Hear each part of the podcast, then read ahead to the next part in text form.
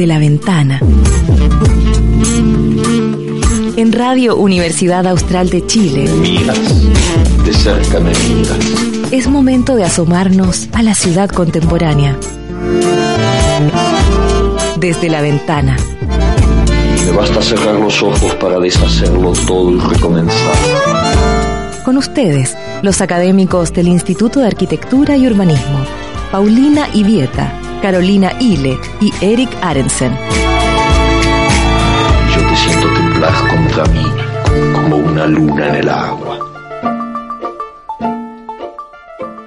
Hola, bienvenidos eh, al programa Desde la Ventana, el programa del Instituto de Arquitectura y Urbanismo. Acá estamos de nuevo, como todos los jueves, y con los mismos de siempre. Hola, Paulina. Hola, ¿qué tal? ¿Cómo estás? Muy bien, gracias. Eric. Muy bien. ¿Cómo estás, Carolina? Bien, un poco choreada con la lluvia, pero en fin. Oye, sí, es, lo, es lo que se hace, ¿no? Sí. Y hoy día tenemos a dos invitados que fuimos muy afortunados que nos pudieran dar un poco de su tiempo. Eh, voy a partir con introduciendo a nuestra invitada Camila Montesinos, que es coordinadora del American Corner Watch, que es una alianza entre eh, Estados Unidos, la Embajada de Estados Unidos y la Universidad Austral. De hecho, tenemos la suerte que hay solo cinco en todo Chile, dos es dos en Santiago, que son en la UDP y el campus de Talca, uno en Arica, en la UTA, eh, una en Punta Arenas en la UMAC y nosotros. Eh, así que somos uno de los pocos cinco y gracias a la participación del American Corner en el comité organizador del Congreso Futuro de los Ríos contamos con la presencia de nuestro segundo invitado, pero primero queríamos darte la bienvenida. ¿Cómo estás, Camila? Hola Carolina, muchas gracias por la invitación. Eh, nada, contentos de estar acá y de poder eh, colaborar y tener a Jeff aquí en Valdivia. Y ella se nos adelanta y efectivamente nuestro super invitado. Eh, tenemos mucha suerte, muchas gracias por estar acá. Tenemos al señor eh, Jeff Soul, que es un planificador urbano, miembro del ECPA. Es director de Outreach and International Programs de la American Planning Association. Eh, desde esta posición ha liderado una serie de proyectos de asistencia técnica en planificación y diseño urbano en China, entre los que se encuentra el Plan para Pudong en Shanghái. Ha ejercido una serie de cargos directivos y ejecutivos tanto en el gobierno como en organizaciones no gubernamentales siempre en el ámbito de la planificación territorial. Entre estos destacan el haber ejercido como director del programa de diseño del National Endowment for the Arts, en el cual implementó iniciativas como el Major Institute of the City on City Design y Your Town Designing Its Future. Ha liderado una serie de procesos de participación para la elaboración de planos urbanos, los cuales han contribuido a la aceptación de la planificación desde las bases ciudadanas y estrategias de implementación a nivel local. Ha escrito y dado charlas de diseño urbano y desarrollo rural, preservación histórica, reforma regulatoria y recuperación a partir de desastres. Es un lujo tenerlo en este estudio. Eh, ha sido profesor en todas las universidades que se les puedan ocurrir. Eh, es un académico, profesional, intelectual que en realidad eh, agradecemos mucho que esté aquí conversando con nosotros. Thank you very much for being here. Welcome, Jeff. Thank you. Nice to be here. It's my second time in Valdivia. Really? When did you come last time? Uh, 2014, I came mostly to talk about wetlands. Oh, So today we're talking about broader things. perfect.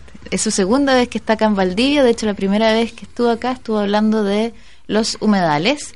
Y en esta oportunidad vino invitado a hablar de temas más amplios, de las ciudades inteligentes, de hecho. Es uno de los cuatro panelistas que, van a que participaron en, en el conversatorio que se realizó eh, hace Congreso Futuro. en el Congreso Futuro. Y eh, nos gustaría partir preguntándole A mí, eh, un honor tenerlo acá, Jeff. Eh, bienvenido. Eh, me gustaría eh, primero eh, poder entrar en el asunto, creo que como me llamó mucho la atención, todas las asesorías que ha hecho en China. Y sabemos todos los problemas que tiene China con la población, este, con la contaminación. Entonces, ¿podría usted enfocarnos cuáles han sido las asesorías que ha prestado allá en China y cómo es que eh, han sido como eh, implementadas las estrategias eh, en ese país?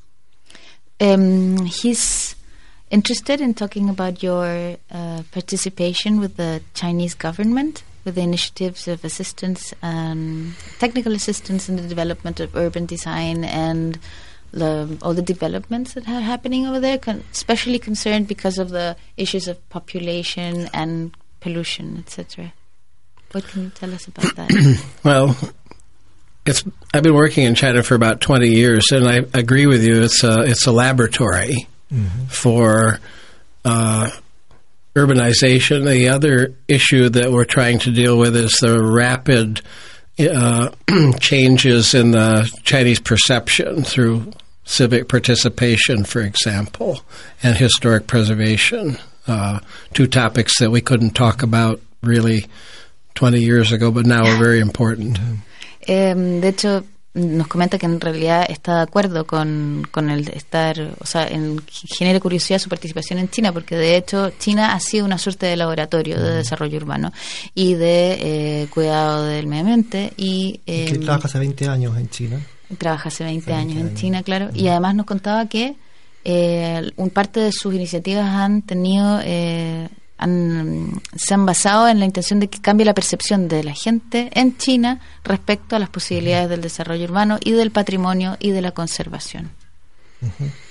One one of the other things that uh, I think is is an issue here in Chile is is that uh, um the level of federal involvement in local government. Is, this is something that I think uh, is changing worldwide. Is uh, decentralization of of both social media enabling and also through uh, changes in government thinking about the sharing of power. So, one of the things that's going on in China is also similar to here in my conversations in Chile with how you balance the federal, state, and local role. Una cosa que le llama la atención que tiene en común China con Chile es que, de hecho, acá en Chile, por ejemplo, la participación del Estado en las decisiones sobre la ciudad es muy fuerte, ¿cierto? Pero los medios de eh, comunicación, las plataformas digitales, nos han permitido que las personas sean más activas en estos procesos. Y eso es un proceso que está sucediendo en China al igual que acá en Chile. Entonces, parte de lo que viene a conversar es de eso. And I have one one final point, uh, and this is that the national system in China uh, leads to a very uniform kind of urbanization. In fact, the minister of of historic preservation in China, who's a friend of mine, characterized it as a thousand cities all with the same face. And I think that this is also an issue uh, in urban design: is how do you provide modern technology and innovation at the same time as you're uh, incorporating characteristics that let you know where where you are in terms of culture. Em, nos cuenta que el sistema nacional eh, chino tiende a uniformar las ciudades. Eh, de hecho, el desarrollo y la tecnología termina generando ciudades muy parecidas las unas de las otras. El ministro de Preservación Histórica, que es amigo de él, estaba eh, ocupa la expresión de mil ciudades con la misma cara. Y él decía, ¿cómo, cómo poder, en el fondo, admitir ese desarrollo, pero par- permitiendo las particularidades Culturales. de, culturales de cada uno de los lugares? It's interesting because from our school, from the architecture school, we're pretty much concerned about that, about how, since even though you say that in Chile is happening something similar than in China, in Chile, not Santiago, meaning all the rest of the country, we are sort of having the same issue. Development is coming, and it's like people don't learn from their mistakes, and they're erasing everything to build something new. Entonces, en realidad, que es interesante porque desde nuestra perspectiva como escuela de arquitectura nosotros estamos preocupados exactamente de lo mismo, porque Chile, además de ser Chile y de estar pasando por un proceso similar al de China, en el caso de las regiones que no son Santiago, que tenemos cierto como delay en el desarrollo, estamos viviendo como una especie como de borra, están borrando las ciudades y eliminando la identidad de cada uno de estos lugares. Em, Sí, pero eh, sí, dale. no, dale. Ya, eh, no, sí, eh, en ese sentido, eh, ¿cuál es como su visión o cuál es como eh, la perspectiva que usted ve en Chile y cómo las, cómo, cuáles son los desafíos que tenemos las ciudades en Chile?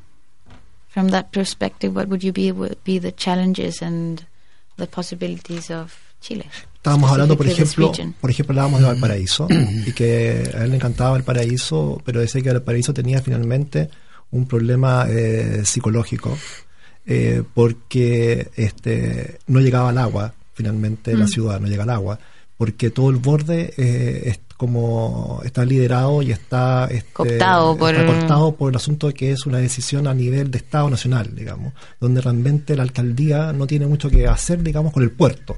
El puerto es finalmente una institución estatal donde eh, es difícil ahí entrar. Entonces, este, siempre hay una, va a estar como disociado eh, Valparaíso del mar, cuando es su destino, digamos. Qué terrible, no es la Sí. única, ¿no? Claro, Porque supuesto. al coronel acá Pasa en todas partes. Entonces, Sí, Mm. por un tema de gestión. Sí. So you were talking before we started the show about Valparaiso and about how Valparaiso has this internal crisis that doesn't have any access to the water. What would you say that are the challenges in relation to that kind of scenarios? Well, I, w- I would say that the the answers to local planning problems are in the locality. Uh, it's good to go to other places and see what's going on, but ultimately, it's it's a matter of uh, local identity. Uh, and if you don't have a strong local identity, or if you haven't talked about it, then the pressures from outside forces basically will shape you as opposed to you shaping them. Em, él, es- él dice que en realidad la respuesta a los problemas locales de planificación están en lo local, eh, que, tienen que responder a la identidad local. Y que por ende esta identidad local tiene que estar conocida y la gente tiene que ser consciente de ello. En el caso de que no sea así, de que la gente de sus distintas localidades no tengan una identidad o no sepan qué son o qué los constituye, las fuerzas externas vienen y son básicamente las que modelan las ciudades a su favor. So in Valparaiso, uh, as I mentioned, I th- the there's two issues. One is a governance issue, and the other is a psychological issue. And that is just very characteristic of cities in the United States that have encountered dramatic changes in their economy. Some cities have done a really good job of getting over that, and some cities have not. Uh, in Valparaiso, the the issue is uh, is how the city deals with its waterfront. Entonces, en realidad existen dos principales problemas. Uno es un problema de gobernancia, que básicamente el administrador del puerto, en el caso de Valparaíso, no corresponde al Estado, o sea, son entidades distintas el municipio respecto a las zonas portuarias. Pero hay otro problema que es un problema psicológico. En Estados Unidos han habido ciudades que han tenido como distintas reacciones. Hay gente que ha, o sea, hay ciudades que han sido capaces de em, reconvertirse entre los cambios de las economías locales o las transformaciones económicas de las ciudades de una manera mejor o peor. eh, y otras que lo han hecho como con mayor o menor habilidad.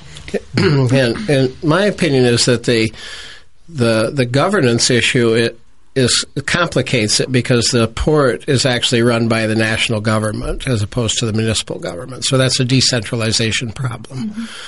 And the port takes up way too much space. If you look at what cities that are on the water around the world have done, is very few of them are active ports anymore. Mm-hmm. But they have used that land and resources to attract the citizens from around the world with intelligence, and they are the ones that are driving the new economy. But if you don't have that land to redevelop as a as a access where people can live as opposed to exchanging goods, um, the city's not going to evolve.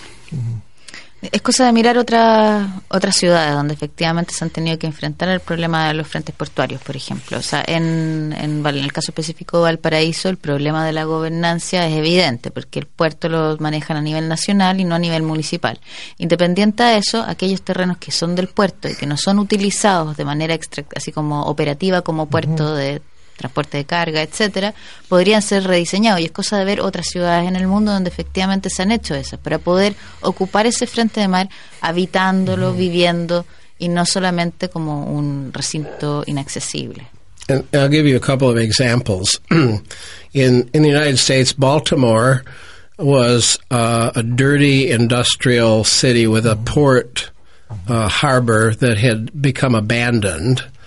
Uh, and so the city had to get over the idea that this port was going to ever come back, and they did. And then they revitalized it, and they moved the the shipping facilities out to a remote location where they were more suited. Un ejemplo, por ejemplo, es Baltimore, en Estados Unidos, que era una ciudad que tenía un puerto industrial, que estaba así como en deterioro, sucio, como los que conocemos nosotros en el fondo, y lo que hicieron fue desplazar la zona de embarcadero y de extracción y de movimiento comercial a un lugar que era más adecuado y no en el frente de la ciudad. And more, more close to home, in uh, Rio de Janeiro, the the mayor has created a very vibrant new waterfront development in the location of the old port. Because again, it was the port was not going to come back as an active port, so it's been revitalized with an art museum and loft apartments and a whole host of things that move people down on the water and also change the economic nature of, of what the port used to be. Otro ejemplo por ejemplo, en Río de Janeiro, en las zonas donde estaban los puertos industriales, que efectivamente estaban en desuso y que ahora eh, fueron revitalizados y transformados en un sector vibrante de la ciudad que tiene museos, lofts, departamentos, Claro, otro sí, tipo y de en Valparaíso lo que están haciendo están empezando en ampliarlo, en ampliar el En ampliar el puerto. puerto. Claro, al revés. mismo. Sí, Claro. como, como justo en el sentido Sí, contrario. En el sentido contrario, exacto. What happens with gentrification? Well, ¿Qué pasa con la gentrificación? You, have to you have to cut the issues into into bite-sized pieces. Okay. Yeah. So, if we're concerned about affordable housing, that requires a certain set of tools. If we're concerned about overall economic development, that requires a, di- a different set of tools. And, the- and so, gentrification by itself um, It's not bad. can't be developed can't can't be seen uh, as as just isolation. Has to be seen as an element uh, of change. And if your city cities are always changing, and if they're not, then they're they're they're dying. So so gentrification ultimately um, is about economic opportunity and that needs to be tempered with a affordable housing policy. But to say, for instance, in Washington D.C., we want to put low-income housing on Pennsylvania Avenue is not going to happen. For example, Right. so you have to take advantage of your assets so that you can have the resources to help the the poor population and education and so on. Y quizás el riesgo que existe en la gentrificación es cuando uno toma poblaciones existentes y las eh, traslada a las periferias para eh, revitalizar un barrio, pero en este caso el puerto no es un lugar habitacional propiamente tal donde haya gente viviendo que vaya a ser reemplazada por, por gente con más recursos. Entonces, No, claro, o sea, para que la gente la, que nos escucha entienda un poco el proceso de gentrificación, así como muy grandes rasgos, consiste en cuando ciertos sectores de bajos ingresos deteriorados o ciertos sectores industriales más, más deprimidos de la ciudad son tomados por la por la por, por el mercado, transformados y de alguna manera mejorados, pero mejorados de tal manera en que en el fondo esa gente es como expulsada hacia afuera de su barrio original. Que es como una de las críticas que se le hacen a, a- los proyectos de desarrollo inmobiliario o de mejoras de O de zona. renovación urbana. Entonces yo le preguntaba acá al profesor al- al- qué es lo que qué es lo que pasa con la gentrificación cuando uno se imagina un puerto que de repente te lo tomas y lo mejoras, le pones museo, qué pasa con la gentrificación como, como idea de que en el fondo todos esos servicios se limitan a un grupo de gente. Entonces lo que él me dice, que es súper sensato, ¿cierto? Es que una ciudad se transforma. Un- una ciudad se transforma y que nunca es la misma y que por ende eh, tiene que asumir que hay ciertos procesos económicos que la van a ir transformando y que para poder tener el desarrollo, por ejemplo, de vivienda social o el desarrollo de herramientas económicas, uno tiene que separar el proyecto en distintas partes. Entonces, por ejemplo, es normal que ciertos sectores de la ciudad, tú, no, no sé, en primera, poner vivienda social en un lugar en el que tienes eh, superficie de terreno ultra caro va a ser prácticamente imposible, pero sí puedes conseguir con eso generar recursos para dejar otros espacios al interior de estas intervenciones donde vas. Pero el tema está, the difference is que Nosotros, acá en Chile, decimos eso, but we postpone the decision of where are you going to when are you going to deal with social housing? Or when are you going to deal with services for those communities? And we keep on saying no we'll get the money and then we'll organize and we'll schedule you know? Como que nosotros posponemos en el fondo. El gran problema es que hacemos estos planes de desarrollo generamos un montón de capital y después decimos no con esto vamos a desarrollar tal lado y nunca sucede. O sucede mal, digamos. o sucede mal Sí, o es mal claro. utilizado so it must be part of a general plan I guess. Yeah, that's right. In uh, some cities in the U.S., for instance, Boston, years ago had a development incentive, uh, so that if if developers wanted a higher density, they'd have to pay for pay more for it. But that went to a dedicated housing right. trust fund mm-hmm. as opposed to the general revenue. So mm-hmm. that you have to make you have to make the specific link to what you're the problem that you're mm-hmm. trying to solve Here Claro. you pay more and it goes to someone's pocket. Don't be such. No, No, no. traduzcamos eso. Eh, lo que nos cuenta que en realidad es algo que todos deberíamos saber, ¿cierto? Que por qué no lo sabemos hacer acá es que en el fondo uno tiene que generar los instrumentos adecuados. Entonces, por ejemplo, en Boston, cuando desarrollaron todo un sector, eh, dedicaron parte de las utilidades a un fondo específico para vivienda social que efectivamente no pasaba a, los- a las arcas municipales o del Estado, sino que estaban destinadas a ese proyecto. O sea, generar herramientas para conseguir los objetivos en un plan a largo plazo. Vamos a un corte a escuchar eh, un poquito de música y ya volvemos. Eh, vamos a escuchar a LCD Sound System, una canción que se llama eh, New York, I Love You, but, but You're Bringing Me Down, porque es una canción que habla de una, bueno, una ciudad que todos conocemos, pero que tiene esa cosa dual de que uno ama y odia al mismo tiempo. Entonces, bueno, Buen tema. vamos a escucharlo. New York, I love you, but you're bringing me down.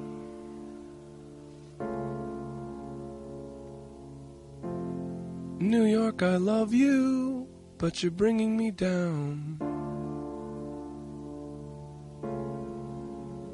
Like a rat in a cage, pulling minimum wage. New York, I love you, but you're bringing me down.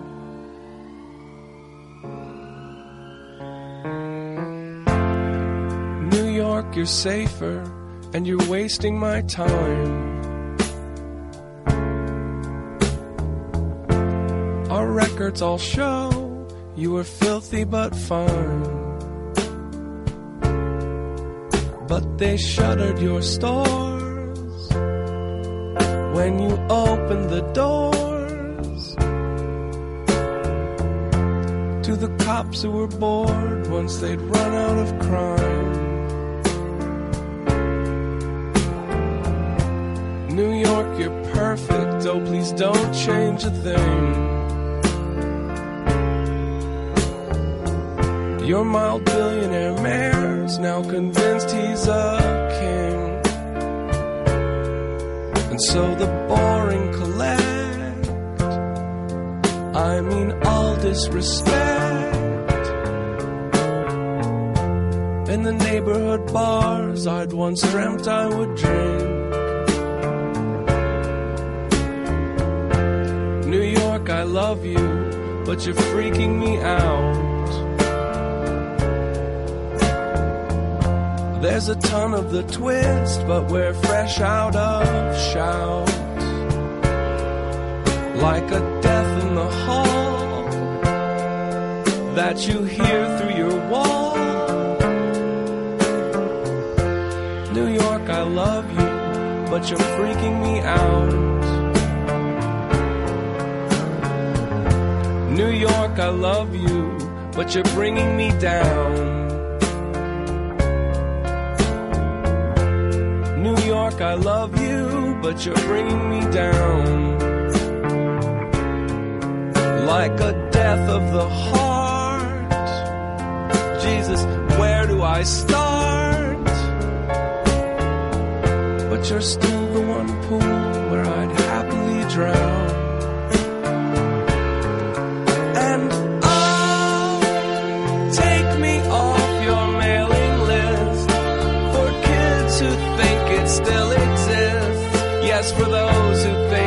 Still.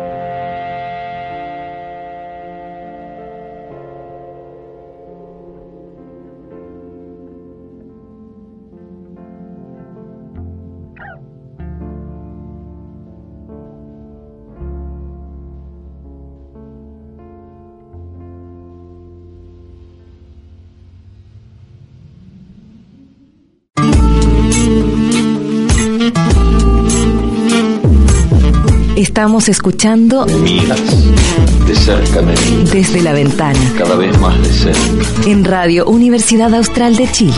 Yo te siento temblar contra mí, como una luna en el agua. Estamos de vuelta en desde la ventana, el programa del Instituto de Arquitectura y Urbanismo, eh, con nuestros gran invitado Jeff Soul y con eh, la anfitriona de Jeff, Camila Montesinos, que nos dio el, el beneficio de tenerlo aquí como No, nuestra... metió en la agenda. No, sí, nos aseguró de que pudiésemos estar acá. Em, Queríamos hablar de Valdivia ahora. Sí, Caer claro. en, en el asunto de Valdivia. Eh, en este programa siempre hemos caído en el mismo tema de Valdivia, que el tema... ¿Y de qué eh, vamos el a tema, el tema de la sostenibilidad de Valdivia, el tema sobre el plan regulador, ¿no es cierto?, que aún no se aprueba, pero el plan regulador tiene una cantidad de hectáreas que se están sumando a la periferia, eh, Y que el otro- teniendo, teniendo en el centro una cantidad de hectáreas que no están ocupadas.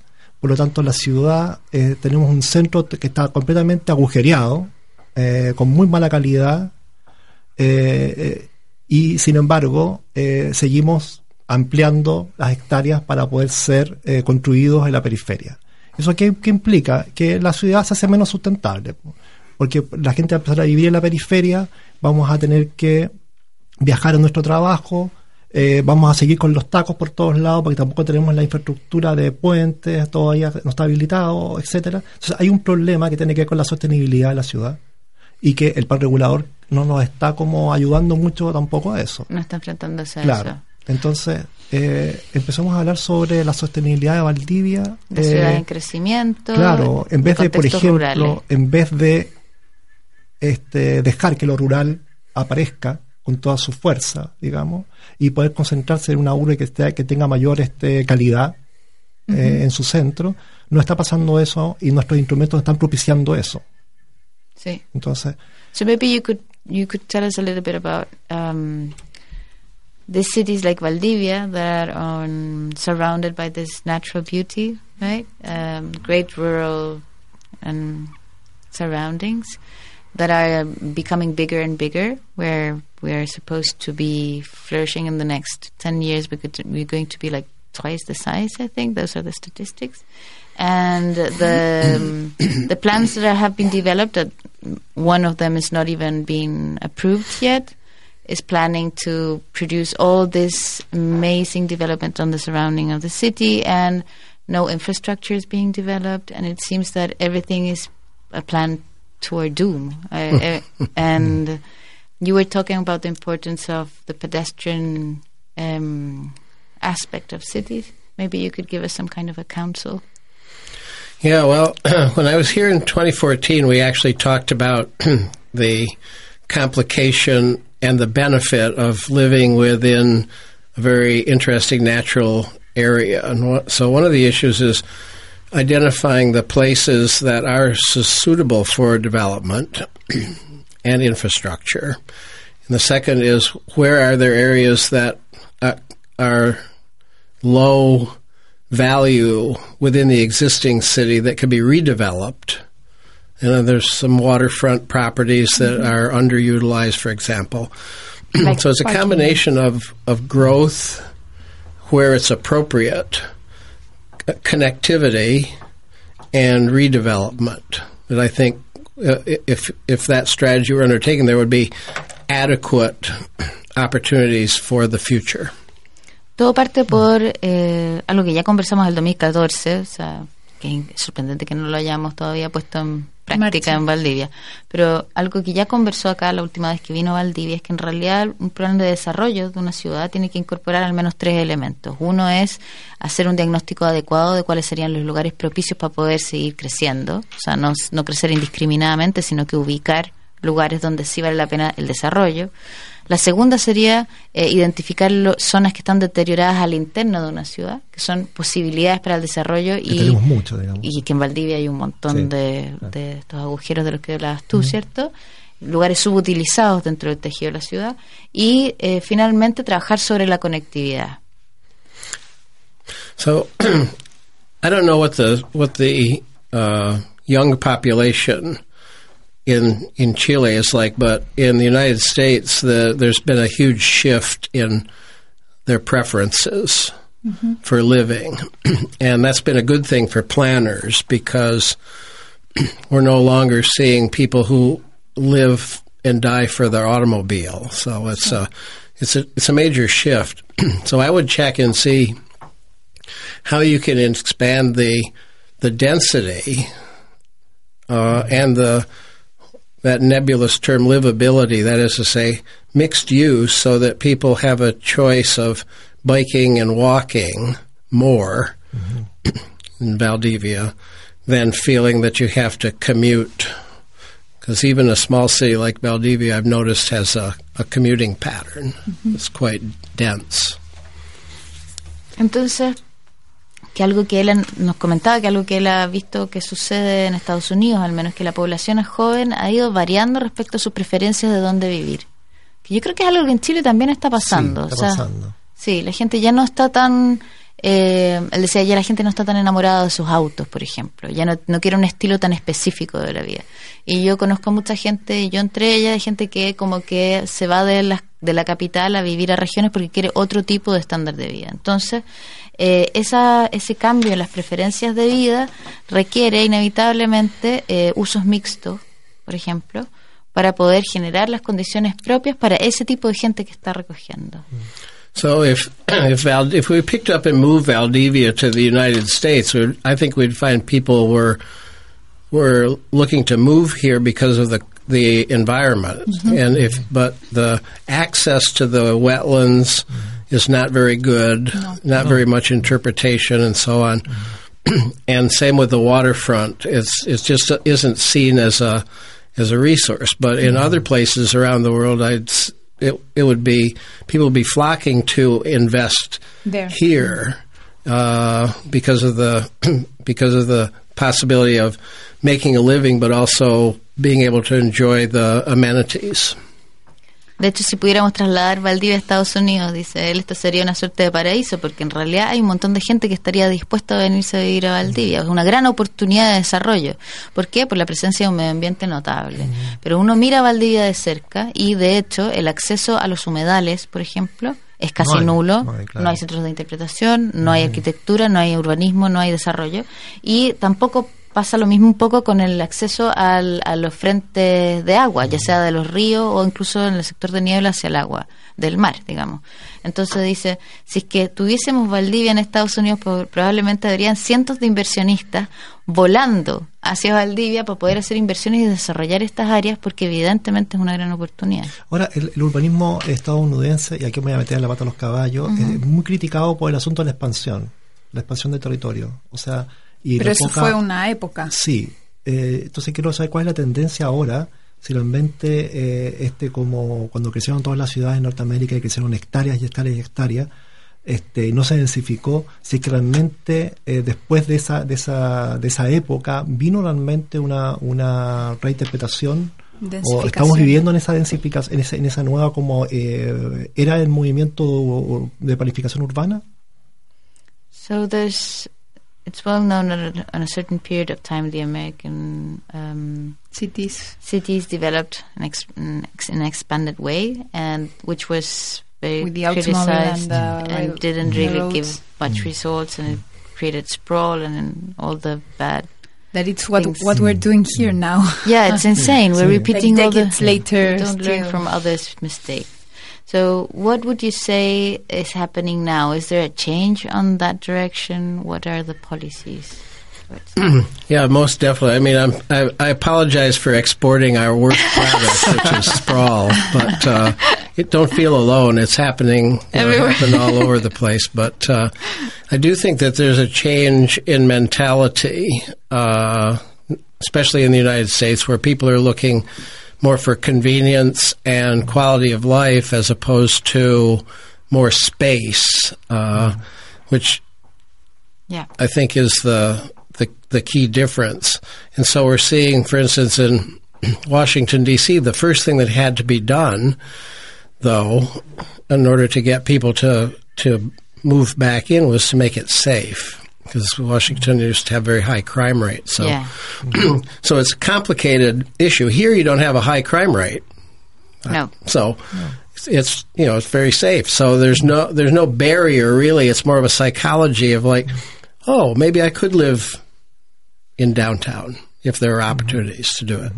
Um, but I, I would say survey, you know, talk talk to some young people and see what they want because that's what we we found out that as planners we need to talk constantly to people and find out what they want because they may not be thinking the same thing that we're thinking, even though we think they should be thinking a certain way, but they may not. Dice que dice que le pide disculpas al mundo por haber exportado el peor desastre de mm. urbano de desarrollo de en extensión. Pero dice que en realidad él percibe que hoy en día desde la disciplina del urbanismo, incluso en la sociedad completa americana, existe esta especie de cambio de mentalidad en la cual se está apostando por eh, un- la calidad de vida y por la conveniencia más que por la cantidad del espacio. Que eh, básicamente antes era como la- tener la casa gigante con el jardín gigante, que significaba que la ciudad tenía que expandirse muchísimo. Hoy en día es otra cosa. Y de hecho, ponía como ejemplo en Washington, D.C., que una de las medidas que tuvieron que hacer para poder traer gente de vuelta a la ciudad tenían relación no con aumentar el espacio disponible, ¿cierto? Sino que tenía que ver con hacer la ciudad más segura. Entonces dice, entonces yo vuelvo y miro a Valdivia de nuevo, por ejemplo, y digo, en realidad, ¿es una ciudad insegura? No, es una ciudad sumamente segura en términos así como globales, ¿cierto? Hay, por supuesto, hay crimen, pero no al nivel de Claro. otras partes del mundo. Entonces, lo más probable es que la ciudad sí se podría desarrollar en ese sentido. Y, y dice, y lo más importante ahora es ir y preguntarle a la gente.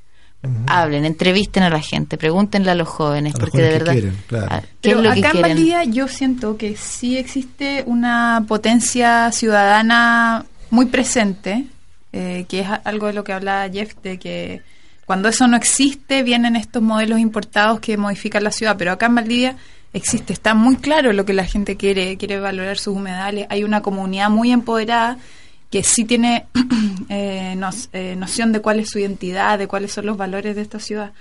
Pero por otro lado, también existe eh, mm, una gobernanza, o no sé cómo llamarlo, pero de como adormecida, que no está escuchando este llamado o lo está escuchando y hay muchas conversaciones y discusiones al respecto, pero finalmente la ejecución de planes o lo mismo que hablaba Eric, vemos que el plan regulador que se está Pero formulando... imagínate todo, todo, todo lo que luchamos nosotros para que el casino eh, no se pusiera. O no, no estábamos en contra del casino, estábamos en contra de las dimensiones que tenía el casino. Claro. Este, el, el- el monstruo urbano que significaba colocar ese enorme edificio, ¿no es cierto?, al lado de una edificación de cuatro pisos que había al lado.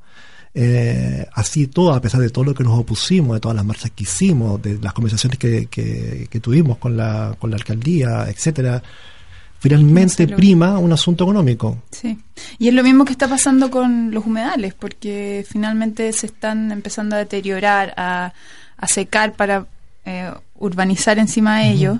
De hecho, el otro día leía que el plan regulador está planteando eh, cambiar sus, la zonificación de los humedales como área verde a zonas de riesgo, lo cual eh, le- limita el crecimiento, pero no le entrega ese carácter de área verde que debiera tener, o como de parque o con acceso, desarrollarse como un espacio público. Entonces, em, en términos como regulatorios, vamos en la otra dirección de lo que está pidiendo la comunidad. Entonces, esta situación la veo como algo crítico y no sabría, quizás Jeff puede darnos algún ejemplo de, de otros lugares donde haya pasado algo así que... Yeah, Paulina is concerned because we feel that Valdivia, we have like a very strong culture. People are very connected. We could see this with the swan and with the like, like environmental disaster and with other things that people have collectively expressed their opinion.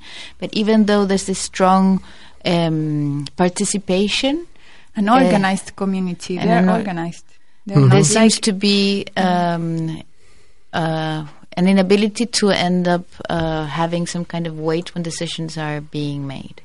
So um, she was wondering if you have an example of how can things be done so that people are really heard. Cu- cu- Cuéntale el, tipo- el- el caso del Dreams, que creo que Oh. Eric was talking about um, the when the Dreams the really hotel was ugly hotel built. you see when you cross the bridge. Mhm. There's a big hotel. Or the the sale. Yes. This, yeah, the, the sale. Yes, the sale. There was there was there was you, there was a hotel over there. That was like an old house, a four-story house. And when they decided to make this hotel, lots of people dis- like went out to the streets and asked for more details, and were not happy with the idea of having this giant building right in that spot, especially when the public areas around it were not transformed anyway, but basically they just like have this giant spaceship on top of the corner. Right, right. And even though people Opposed. talked and opposed and presented all sorts of charges, things happened to be the way they were. So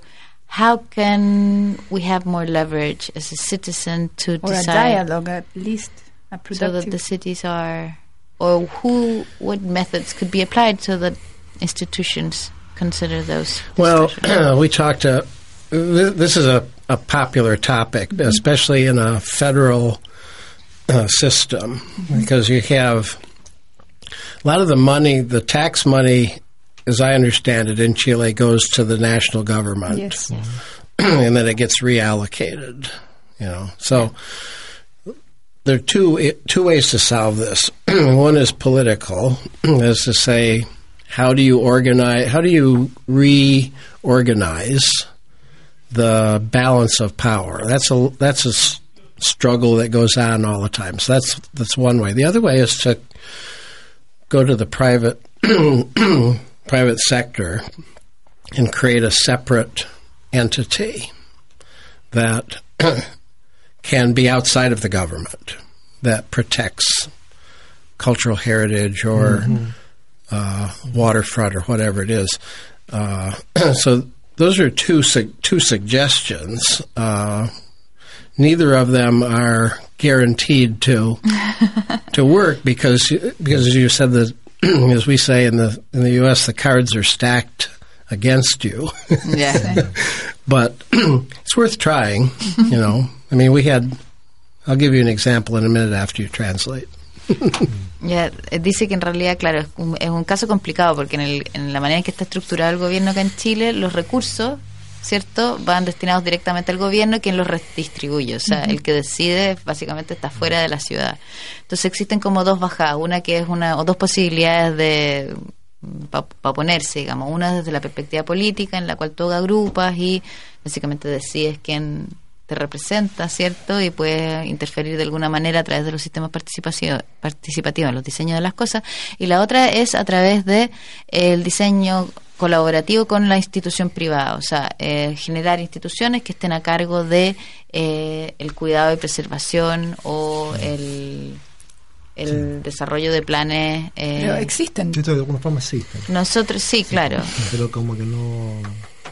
Claro, pero él, él también el- dice, cuando me dio risa, los porque intereses municipales en este caso fueron mucho más fueron mucho más este de, de calibre o fueron eh, no tuvieron mucho tuvieron mucho más peso o finalmente ocurrió lo que ocurrió digamos. Sí, claro, claro porque resulta de que la plata que le entra a la municipalidad por eso por ese permiso de obra imagínate entonces es que a lo mejor la discusión fue mal llevada, porque en su minuto... Eh, yo estoy de acuerdo yo no estoy como en desacuerdo con el casino como casino no, yo sé que tú no, pero yo creo que la discusión en su minuto, a lo mejor si se hubiese planteado como que en realidad es ya... la, es la, la- la arquitectura del casino Claro. ese es el tema que si es que ese primer piso hubiese tenido como más O sea, veredas, conexión. por lo menos, para poder cruzar, porque... Sí. Mm. Bueno, entonces él dice que están estas dos opciones y me va a dar un ejemplo ahora eh, en este minuto, cuando me diga. Go ahead. Well, the, the concept in a in a city like um, Valdivia, where it has a very human scale, the the the rules uh, need to be adjusted, and not a national standard. This is one of the one of the issues in the U.S. why we have we have a very messy system because every city pretty much can do what they want, so they can be either really successful or they can fail spectacularly, you know. But they're out; they're pretty much on their own. Uh, so here, uh, ideally, there would be more uh, decentralization of what what it means to build buildings in Valdivia as opposed to Valparaiso or some other city. So, localization of character through the expression of space is really what uh, I think the future of city making is all about. Is how do you balance technology and uh, at the same time make sure that you're not building cities that could be anywhere. Qué bonito. Sí. Acaba de decir que en realidad cuando uno mira una ciudad como Valdivia, que tiene una escala, u- una Humana. escala urbana a escala humana, claro, dice en realidad las reglas que se aplican a nivel de Estado no pueden ser las mismas. Y que en el fondo el futuro del diseño urbano eh, y del desarrollo urbano parte de la base de un conocimiento local y de un desarrollo específico para cada uno de los lugares. Y que para eso eh, las reglas deben que ser ajustadas. Que en Estados Unidos es un poco un desastre, dice él, porque cada ciudad eh, tiene poder sobre sus propias decisiones, lo que hace que a veces lo hagan muy bien y a veces lo hagan terriblemente mal, pero en el fondo se puede ajustar a eh, lo que cada ciudad cree que es lo pertinente y correcto. Entonces, lo que el mundo apunta a que las decisiones las tomen no desde lejos y desde afuera, sino que localmente, y que se genera una, mm, una descentralización para encontrar ese lo que él llama el carácter local y eh, la expresión espacial de ese carácter local. O sea, volvimos al es- principio lo que, lo que- lo que primero lo dijo. que primero dijo. O sea, esto, esto apunta a que en el fondo las decisiones se tomen en el lugar y en función de esa identidad y de cómo esa identidad se representa a través del espacio.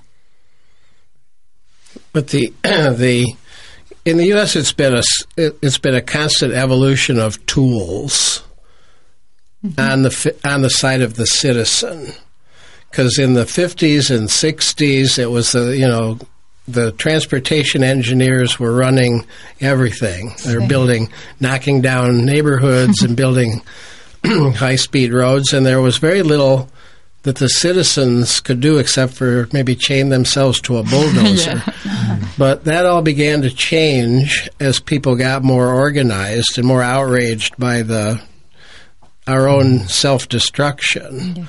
So little by little the the tools like historic preservation, height limits, design guidelines, all of these things began to develop. So it was a I'd say in a short short statement that the the citizens organized and that led to changing the rules. Wasn't the oth- wasn't the other way around. Ya, generally, ya. Dice, en realidad, eh, originalmente en Estados Unidos el, el desarrollo eh, partía a partir de un desarrollo de infraestructura gigantesca, grandes autopistas, y que en un minuto eh, había poco que hacer en contra de eso, que los ciudadanos fuera de Mm. amarrarse contra, como Jane Jacobs, así como amarrarse a los árboles o cruzarse en autopista, digamos, no había mucho más que hacer. Pero eh, que en la medida en que la gente se fue, fue capaz de organizarse, las regulaciones y las reglas fueron adaptándose y nunca es al revés. O sea, las reglas nunca se cambian para que la gente participe, siempre tiene que haber un poco de lucha y resistencia. I think this would be a perfect moment to start closing the program because we're short in time and I would really, really love to uh, say how much I appreciate you being here. It's been really great. Muchas, grise- muchas, muchísimas gracias. Se nos está acabando el tiempo, nos tenemos que empezar a despedir. Ha sido un honor de verdad tenerlo acá. Esperamos que vuelva a Valdivia. Did you understand that? Please come back to Valdivia. Help us. ¿Nos vamos con Fix música? this. ¿Nos con Nos música? vamos con una canción. Sí, podemos. Eh, es una canción que se llama Sprawl 2 de Arcade Fire. Sí, Y démosles que... Y gracias. Muchas gracias. A ti también. Eh, ha sido un gusto. Y nos vemos. Muy bien. Jeff, muchas gracias. Muchas gracias por acompañarnos y estar en esta entrevista. Thank you.